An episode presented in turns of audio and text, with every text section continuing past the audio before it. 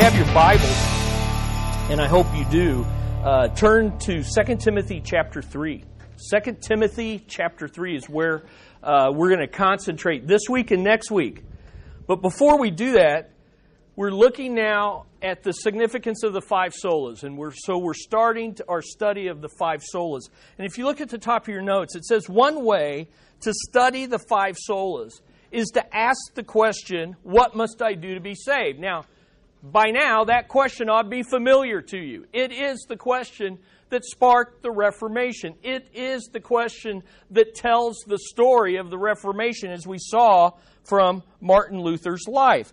But you can take that question and it provides one way. Now, everybody has different ways they want to uh, study the five solas. Some people want to begin with glory alone. Some people want to begin with Christ alone. Some people want to begin with that great Reformation doctor of, doctrine of faith alone. But we're going to go what I think is a, a, a logical answer to this question what must I do to be saved? And so, if someone asks that question, if you're asking that question, the first thing we need to ask is who has the ultimate authority to answer this question? What must I do to be saved? Well, who has the authority to answer that? And the answer is what? Scripture alone. Scripture alone. So that's why we're going to start with that. But once you say that, the next question is so what does Scripture alone say we must do to be saved? And the answer is what? Help me out. Faith alone. Okay? Well, faith alone is great, so who and what does Scripture alone say that faith alone must actually trust in? And the answer is Christ alone. There you go, you're waking up. So, according to Scripture alone, what does faith alone and Christ alone actually mean in terms of the basis and ground of our salvation? And the answer is grace alone. So, according to Scripture alone, what does salvation by grace alone, through faith alone, and Christ alone actually mean? And it means this to, to God be the glory alone. And so I want you to see that the solas are a summation of the gospel. The solas are practical. You can use them in witnessing. And there's the order that we're going to do. So today, we're going to look at the question who or what is the ultimate standard of truth and the final authority in what God requires. And the gospel answer is Scripture alone. So take a look, if you would, at this video.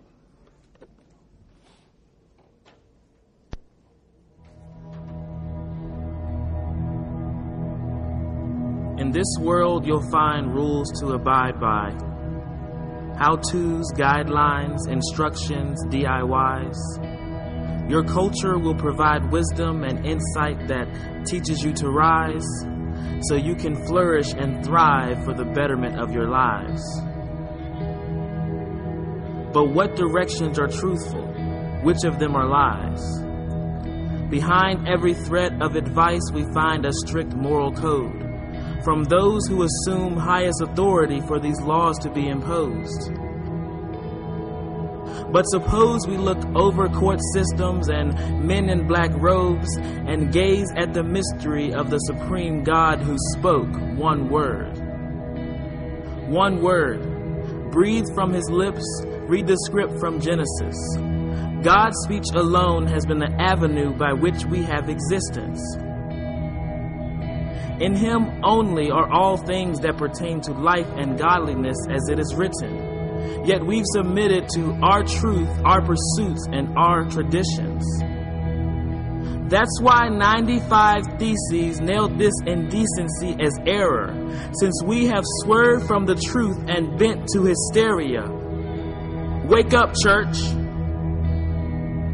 We need to believe every idea, every suggestion, every person, and every ruler must humbly bow to one word alone and that is sola scriptura.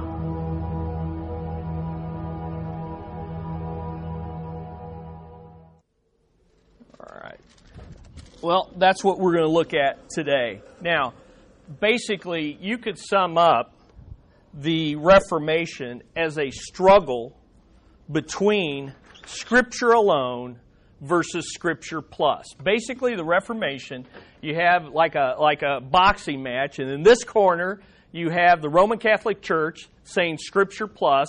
In this corner, you have the Reformer saying Scripture alone, and they're battling it out. And so that's what we're going to look at today. And so here's what I want to begin when we look at this is again do a little of the historical background so you can get the context and see how that still relates to what we face today. So let's take a look first at the Roman Catholic Church and what it believes. It believes in scripture plus, not scripture alone. The Roman Catholic Church believes in Scripture plus, not Scripture alone. And that was true in Luther's day, and it's still true in our day. The Roman Catholic Church believes that the Scriptures are uniquely inspired. So please understand, it's kind of like salvation. If you ask someone who is really into the Roman Catholic Church, uh, do you believe in Jesus for your salvation? They're going to say, what? Yes. Okay? And if you would ask a Roman Catholic, and maybe, you know, there's nominal, there's a kind of casual Roman Catholics, just like there's nominal Baptists, okay? But if you have someone that's really in it and you say, hey, d- does the Roman Catholic Church believe that the scriptures are inspired? What are they going to say? They're going to say yes. Yes, but it's not just the scriptures. Or they might even say they're uniquely inspired, but they're going to go ahead and say, as you see in your notes, in Luther's day and still in our day, the Roman Catholic Church believes the scriptures are uniquely inspired, but still gives equal and greater authority. Equal and even greater authority to scripture plus sacred traditions and teaching authority of the Roman Catholic Church. And you say, Whoa, man, you're blowing my mind. That's all right. That's why you're here. We're here to learn, okay? Discovery hour. We're here to discover. So check out what it says there in your chart.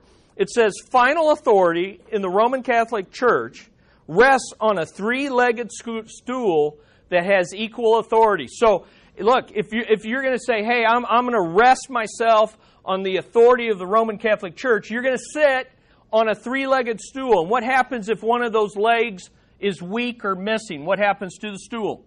It falls apart. And so you've got to understand that the authority of the, lo- uh, of the, of the local church, ah, the authority of the Roman Catholic Church rests on all three of these. So notice, the first is sacred scripture. They do believe it's uniquely inspired but it also includes the Apocrypha. The Apocrypha is, so again, if you say, do you think the Bible is inspired? They're going to say yes, but they're saying yes to more books than the 66 books. So see, this is why you need to know this information. And they do see it as divine revelation. But the second stool in their authority is sacred tradition, the teachings of the church fathers and councils. In other words, human rulings that still have divine authority. It's what people say, but what those people say as part of the Roman Catholic Church has equal authority with divine revelation. The third is the sacred ma- uh, magisterium, magistrates. That is a civil, political, secular Latin term for rulers. And what the Roman Catholic Church do- did in the Middle Ages, they joined with the state, and so they started using political terms to describe their church. And it begins to bring church and state together. And so that means sacred rulers. Well, who are those sacred rulers? It's popes, bishops, and church councils that the Roman Catholic Church recognized. And so it refers to human rulers. So here's what you've got You've got divine revelation, 66 books of the Bible, plus the Apocrypha that come after the Old Testament and before the New. You've got human rulings that are traditions handed down by men. And then you have human rulers. And all three of those have equal authority. And we're going to see in a moment that when anything is equal to Scripture, it soon becomes over Scripture. So you can say they are equal, but in practicality, anything that's joined to Scripture begins to take over Scripture. But The reformers protested this claim. And let me just give you four basic things that they argued. Here's what they argued 500 years ago regarding this, and it's still true today. The first thing they argued was this is contrary to the Bible. This is contrary. Scripture alone. The Scripture alone. The Scriptures teach that the Scriptures alone have this kind of divine authority. So they said it's not biblical. The second thing they said is this is contrary to what the early church fathers taught. In other words, it's not historical. Or as John Calvin liked to say, the ancient church is on our side. So you claim to be the church, the historical church, but the early church fathers, we're talking about people after the, the apostles had died off. The early church fathers did not teach this nonsense. Thirdly, the third thing that they said was this is a new idea that wasn't introduced until the 12th century.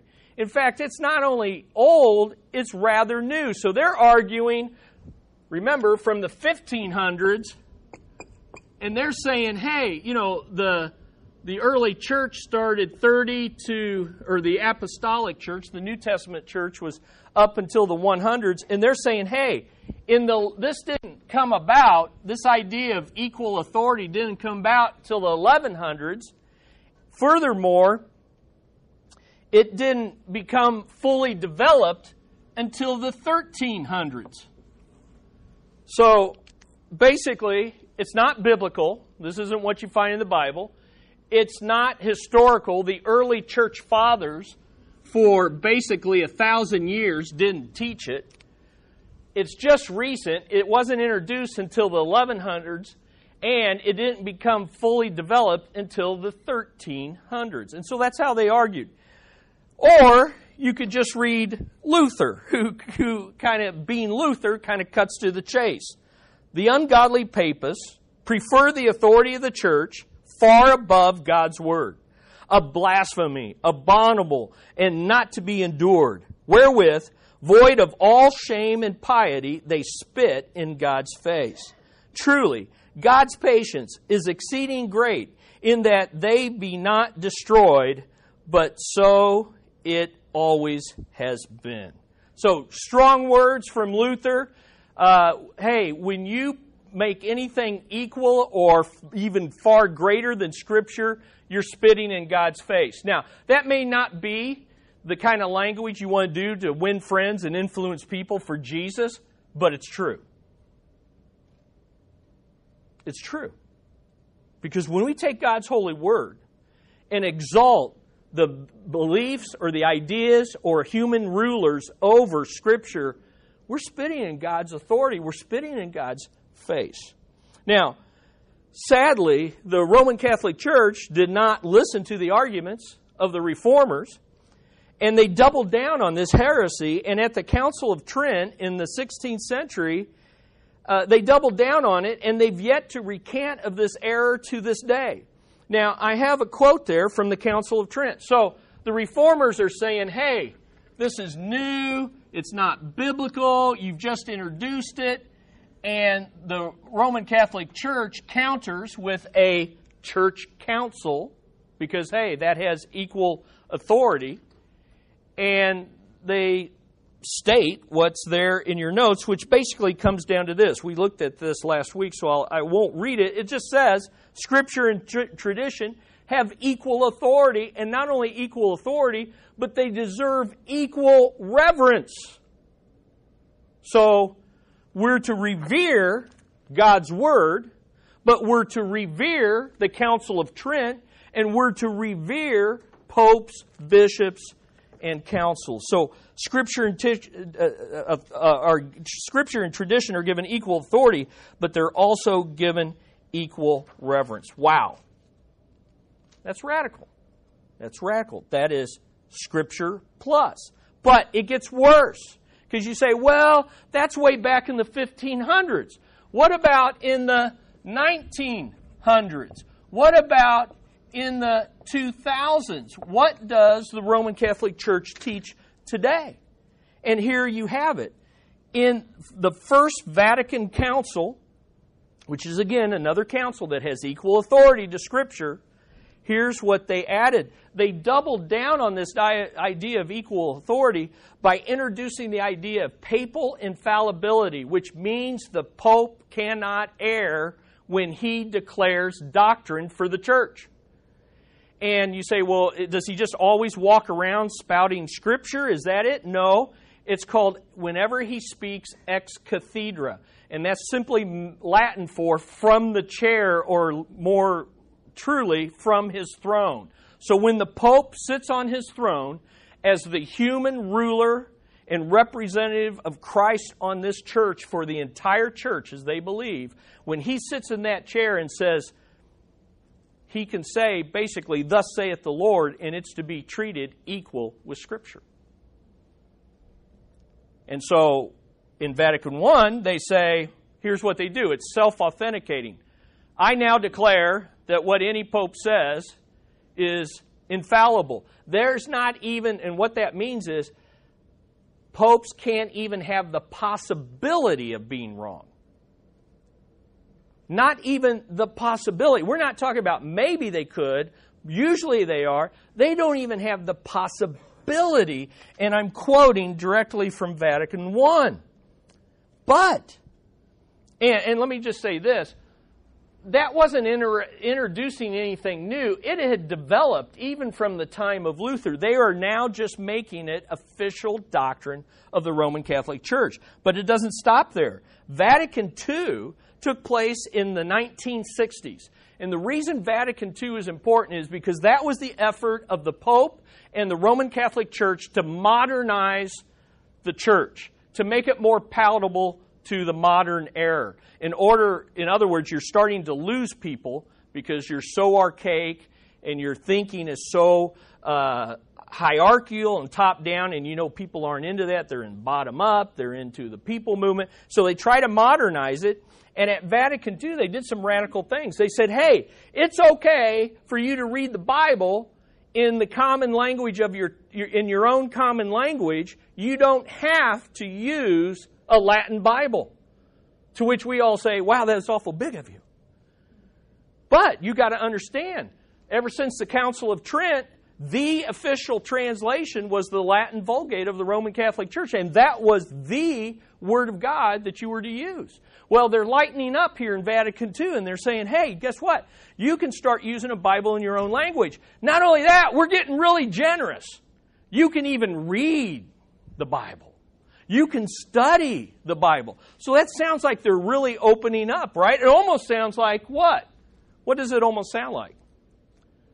the Reformation. Almost, oh, well, maybe they're reforming. Hey, this is, you know, we're coming together. This isn't a us versus, versus them. It's coming together. But notice what Vatican II said. The sacred tradition, sacred scripture, and the teaching authority of the church, there's the three legged stool, are so linked together that one cannot stand without the others. This is 1900s. So, yeah, you can read your Bible, but understand this whatever we say as, as popes and bishops, and whatever we determine as church councils, and whatever has been passed down through the Roman Catholic Church is still equal to Scripture. So remember that as you read your Bible. Wow. Not only that, and notice, notice, notice, notice what that does to the authority of Scripture. I don't care how uniquely inspired you say it is. When you say it's linked with fallen human people and fallen human doctrines and religious teaching, you have just brought Scripture down to that level. And Luther's right. You've spit in God's face. They are so linked together that they cannot stand without one another. Wow. Not only that, but look at this. Vatican II went on to say the task of authentically interpreting the Word of God, whether written or handed on. So again, see, it's always, they're always saying written or traditions handed down. Written, divine revelation from God, teachings from men equal. No matter the task of authentic, authentic, I can't say that now, authentically interpreting the Word of God, whether written or handed on, has been entrusted exclusively to the living teaching office of the church. So, who is the only person who can authentically, authoritatively, and accurately interpret the Bible for you? The Pope and the bishops and the councils. Wow. So, even though you're a, hey, read your Bible. Hey, have Bible studies. Hey, those Protestants, they're, they're, they're okay. You know, they're, you know, they're not us, but they're not as bad as they used to be. We're, you know, let's all get together. No, no, this is, this is, this is no different than what Luther faced. Now, having said that, let me say this. Letting anyone, letting anyone or anything have equal authority or greater authority than Bible is nothing new.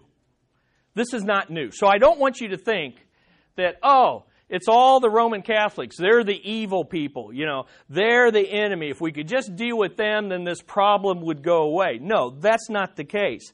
Scripture Plus didn't begin with the Roman Catholic Church, and let me tell you, it didn't end with the Reformation.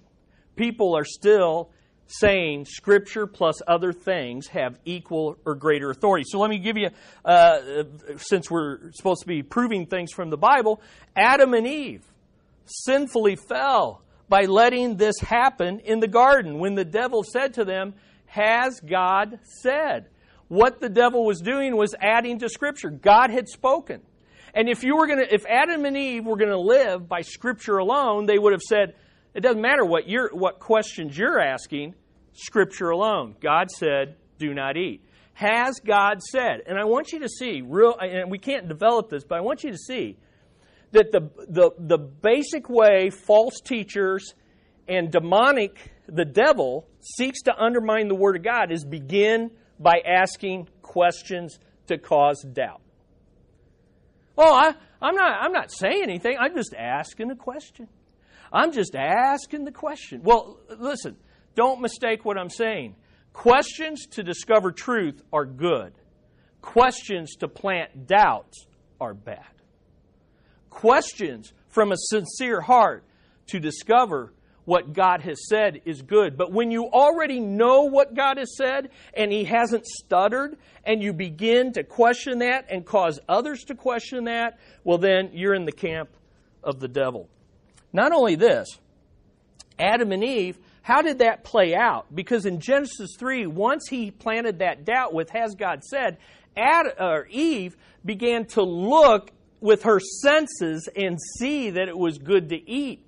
And she started thinking, I want to be equal to God. What happened? Suddenly, instead of Scripture being over her, what's the authority? Her senses. What I see, what I hear, what I think. And suddenly, Scripture alone became Scripture plus, and the whole world has been plunged into sin as a result of that. This is serious stuff. Secondly, Jesus severely rebuked the religious leaders in his day for doing this very thing. So uh, keep your finger there in, in 2 Timothy. Turn to Mark 7. Turn to Mark 7. So, what I want you to do is this is Scripture Plus has been uh, the devil the devil's plan from the beginning, okay? So all we're doing in the Reformation is looking at one historical incident of it. But Scripture plus has always been the devil's plan. So look at Mark 7 and look at verses 5 through 9. This is Jesus directly dealing with this issue of Jesus uh, of, of Scripture plus. Notice what he says. Mark 7 5. The Pharisees and the scribes asked him, Why do your disciples not walk according to the tradition of the elders, but eat their bread with impure hands? Hey, why don't they follow our religious authority and our religious rules? Scripture plus. And he said to them, Rightly did Isaiah prophesy of you hypocrites. As it is written, This people honors me with their lips, but their heart is far from me. But in vain do they worship me, teaching as doctrines the precepts of men. Neglecting the commandment of God, you hold to the tradition of men. he was also saying to them, You are experts at setting aside the commandment of God in order to keep your tradition. So you see the progress. Scripture alone, and then you add equal the teachings of men, but in the end, it takes precedence over Scripture and it starts setting Scripture aside. Jesus lays it all out there, right there. And now go to Colossians 2. Colossians 2. Paul warns us that this is a to constantly, he seriously warns us to constantly be on our guard against doing this very thing today. Colossians 2 8 through 10. I, it's just, see, Scripture alone is so exciting because it's so relevant. It was so relevant. And that's what happened. Luther, Calvin, Zwingli, Hubmaier, these guys in the 1500s, all of a sudden, the Bible got cracked open and people are reading these same passages that we're reading and they're like, wait a minute. That's not what God's Word says. God's Word says the opposite of that. So look at Colossians 2 8 through 10. See to it that no one takes you captive through philosophy and empty deception according to the traditions of men. Now look at that word captive. Scripture plus enslaves people to the thinking of the world, the flesh, and the devil. This is why Luther wrote his, eh, that, that one letter, The Babylonian Captivity of the Church, because he's saying, look, this doctrine of Scripture plus and the seven sacraments are bringing the church into captivity. That's a, that's a Pauline, that's a very biblical idea. So he says, according to the elementary principles of the world, rather than according to Christ. We're going to see eventually in this series, Scripture alone equals Christ alone. And there you go. Now look at verse 9. Why is it that we don't want to make the traditions of men equal to Scripture? Because in Christ, all the fullness of deity dwells in bodily form. The Pope can't say that. Bishops can't claim that. Pastors can't claim that. Kings, rulers, and presidents can't claim that. And in Him, you have made complete. He is the head over all rule and authority. Powerful, powerful passages. We are still today, and this is the next point. Today, we are still tempted to let many things have equal or greater authority in our lives than Scripture alone. Would you agree? And you know what? Every one of us. Guilty. Guilty. Tempted and we often succumb. So please get listen to the grace of what I'm saying. We are not picking on just the Roman Catholic Church. We're picking on any religion, any political authority or government, or any individual, including ourselves, who say we believe Scripture alone, but in reality, we live Scripture plus. Are you with me? Does that, we do that. And I'm going to show you how that plays out. Listen. Scripture plus may have begun in the Garden of Eden, but it is more common among Bible believers today than ever before.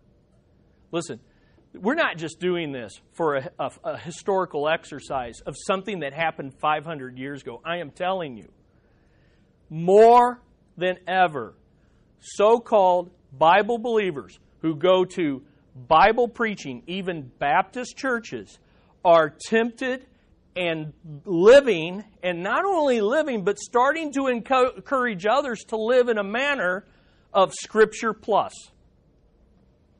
So Paul says, be on your guard. Don't be taken captive. So here's here you say, well, how does it, you know, when does this happen? Well, listen, this happens anytime anyone says things like this. If someone says, and again, you don't pounce on people and say, aha, you're a papist, spitting in God's face. You know, don't pull a Luther on him, okay? But realize this when you hear someone say, I can't believe in a God who would send people to hell, what just became the authority over Scripture? What? the person speaking and specifically their thinking, their opinions, and their I can't believe. I personally can't believe in a God that would send people to hell. But if the scriptures teach that, who's going to have the who, whose authority? Okay? Or it happens when someone says, I can't believe in a God who doesn't approve of same sex marriage. Scripture plus. I know what the Bible says about sexual sin, but I think my actively homosexual friend is still a good Christian. And who are you to say otherwise? Well, the answer to that is I am no one but Scripture alone. What does God say? Okay? I know what the Bible says about sex before marriage or after marriage, but we're in love and God is love and wants us to be happy. Scripture plus. In putting our happiness, our feelings, our thinkings over Scripture. The Bible says to not touch God's anointed, so you must follow me without questioning me. This is a favorite one of some. Uh, uh, very authoritative pastors. So this isn't just a, you know, this is this is an in-house thing too. And what became greater than Scripture when you make that claim? You know, the Bible says, "Don't touch God." See, you can always you, you can use you can use Scripture to justify Scripture plus. So don't touch God's anointed. Therefore, you must follow me without questioning me. What has become over Scripture? Come on, you got you got to be discerning. When that person says that, what has become over Scripture? Huh? Yeah, that pastor has become now the authority over Scripture and is really no different than what the Pope or a bishop or a cult leader is saying, right? The Bible may teach a six day creation, but we know that the theory of evolution is a scientific fact. What have we now put over Scripture? a scientific, and it's important to say theory, because evolution is a theory. It is not a provable, repeatable scientific fact. And so there's all, you know, so I'm just trying to open your doors, open your doors, open the doors of your mind to how this goes around. So today we're still tempted to let many things have equal or greater authority. So there's your options. Look at the chart in your notes. There's your options. I can either live by Scripture alone, Scripture equal, or Scripture under. And let me say couple things before we dive into that. First of all, just because you may be in Scripture alone today doesn't guarantee that you will remain there in the future. Because often what happens is a loved one falls into sin or takes an alternative lifestyle, and then suddenly our love for them puts us over to it's scripture equal or scripture under. Or we go through a crisis and it causes us to doubt God, and suddenly scripture alone, we're, we're questioning that. And it's okay to question that, but you need to question it within the community of, of this local church. You need to question it within a community of godly believers, and you need to go back to Scripture to have those concerns and doubts answered. So here's the option Scripture alone. Scripture alone has final authority over, and it's kind of three areas traditions, reason, and experience. But I've added to those ideas so that you can kind of see them in a more modern context.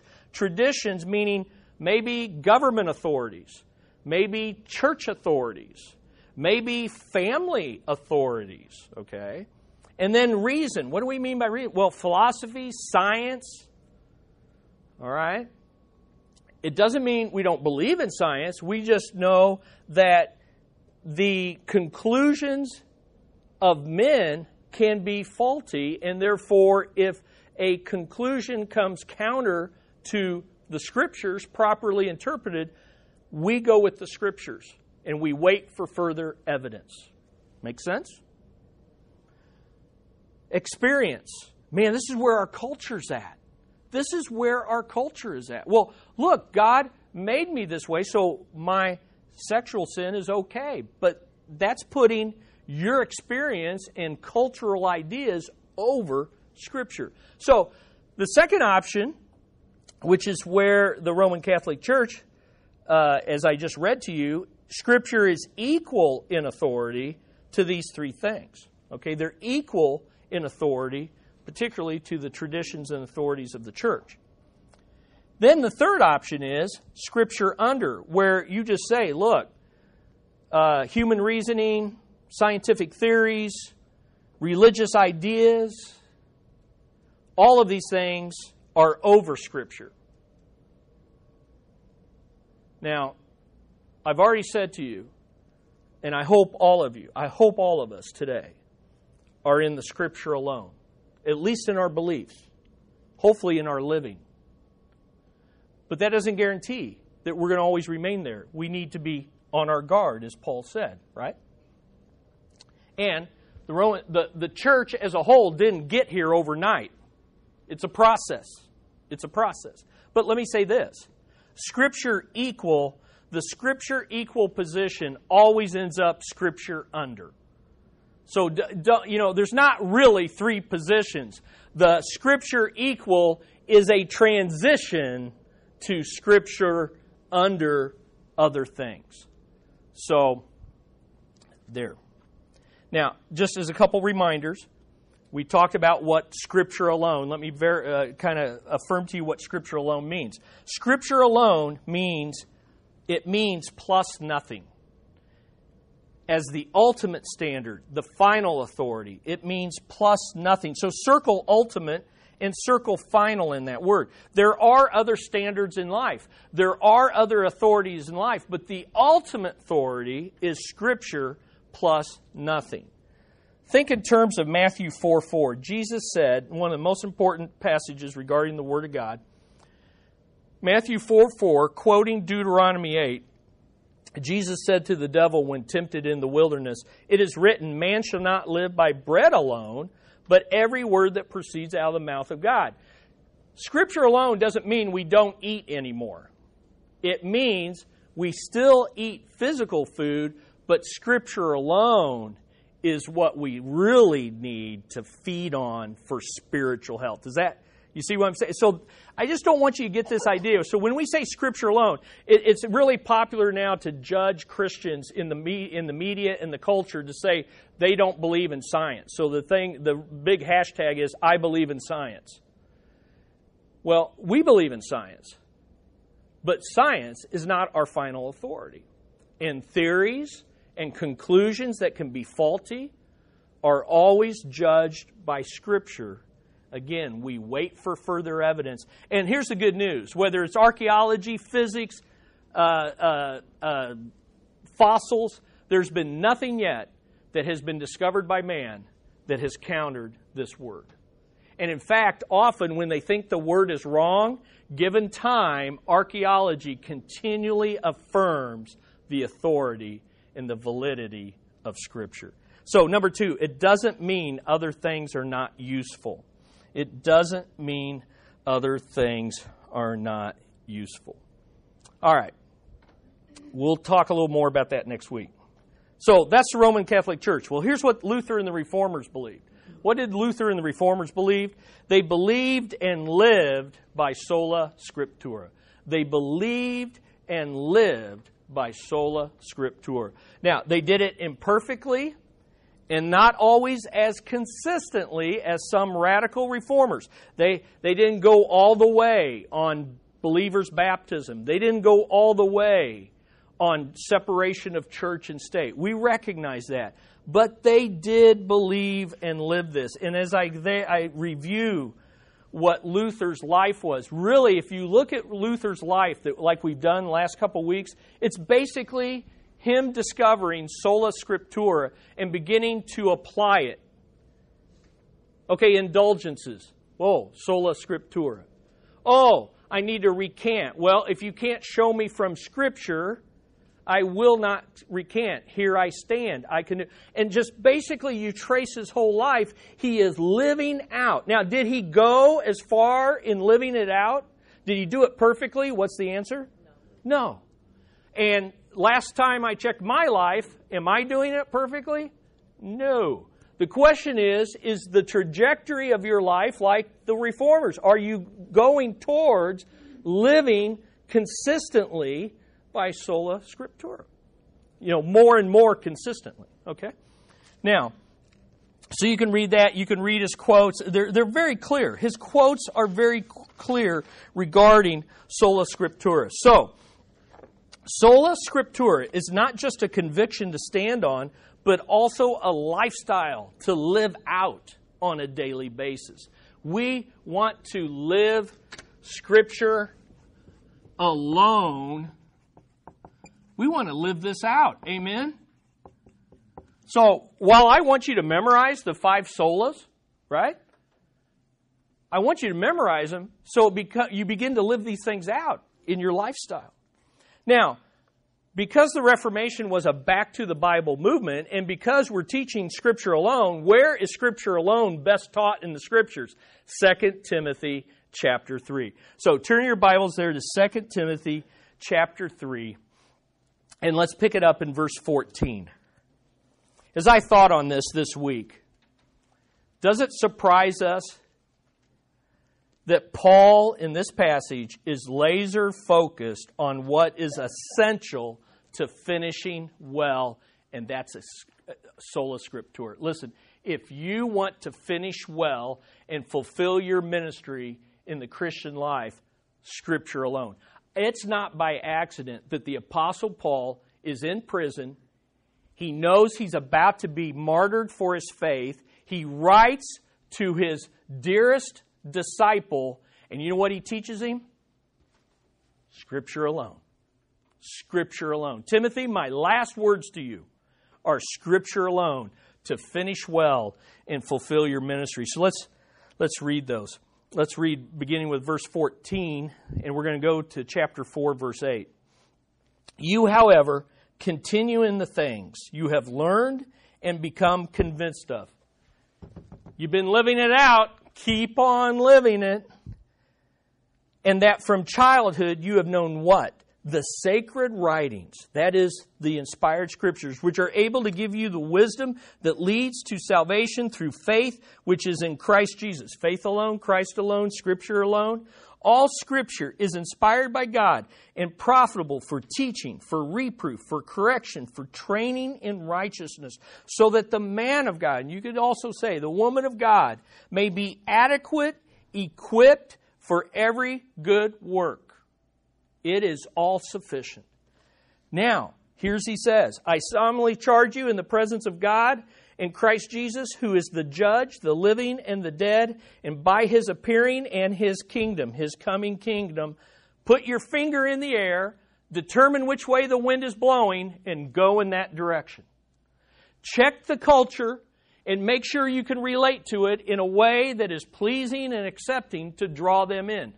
Uh, you all should be like Wrong. Preach the word. Be ready in season and out of season. When it's easy and when it's hard. When it's acceptable, when it's unacceptable.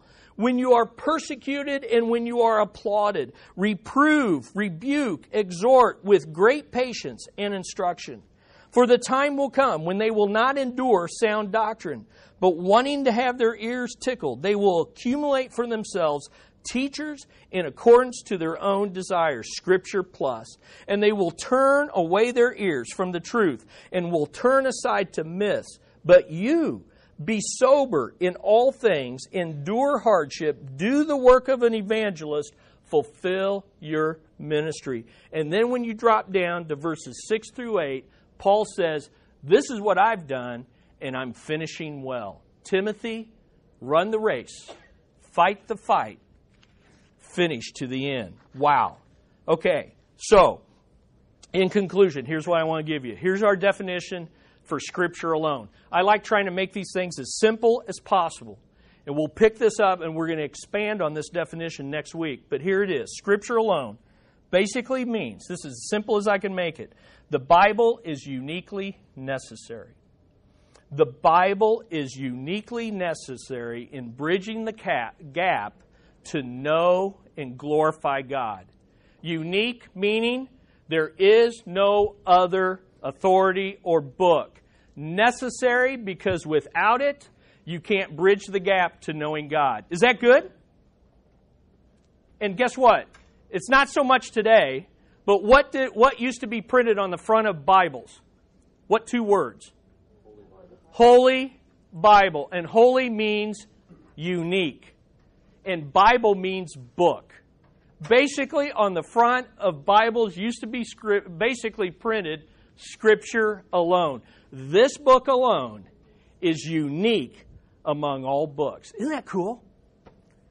Well, I've given you, and we'll look at this next week, the London Baptist Confession, because as I'm looking at these, these, these are hard doctrines. So is your head hurting a little bit? That's okay. That's okay. Because we're here to learn, we're here to think. But as I study this, this page has everything that I would want you to know about Scripture alone, all in these 10 articles. We'll break that down and look at that and talk a little more next week about why it's okay to have confessions and creeds, even though we believe in Scripture alone. But for now, man, I hope you leave here just with a grateful heart and with a convicted heart if your Bible has been left unopened this week or this month or these past months. I hope that you're motivated to open the scriptures this week. And if you need help with that, email me, text me. I will help you with that. We can help you with that. But wow, what an honor, amen, to have the Word of God, the holy, uniquely necessary Bible. Let's pray. Father, we come, and uh, we have nothing to say if we didn't have the Bible.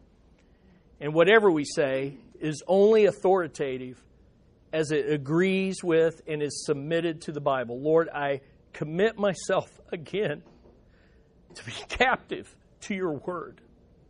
And I pray for each person here in their struggles, there's burdens, there's temptations to let something other than Scripture to add, plus, equal, or greater authority. And I pray, Lord, we would resist that temptation and we would cling to your word even when all the world's going in the opposite direction. And may we cling together in our grow groups, in our classes, and in our congregation, Lord. May we be a people of the book, in this book above all other books. In Jesus' name, amen.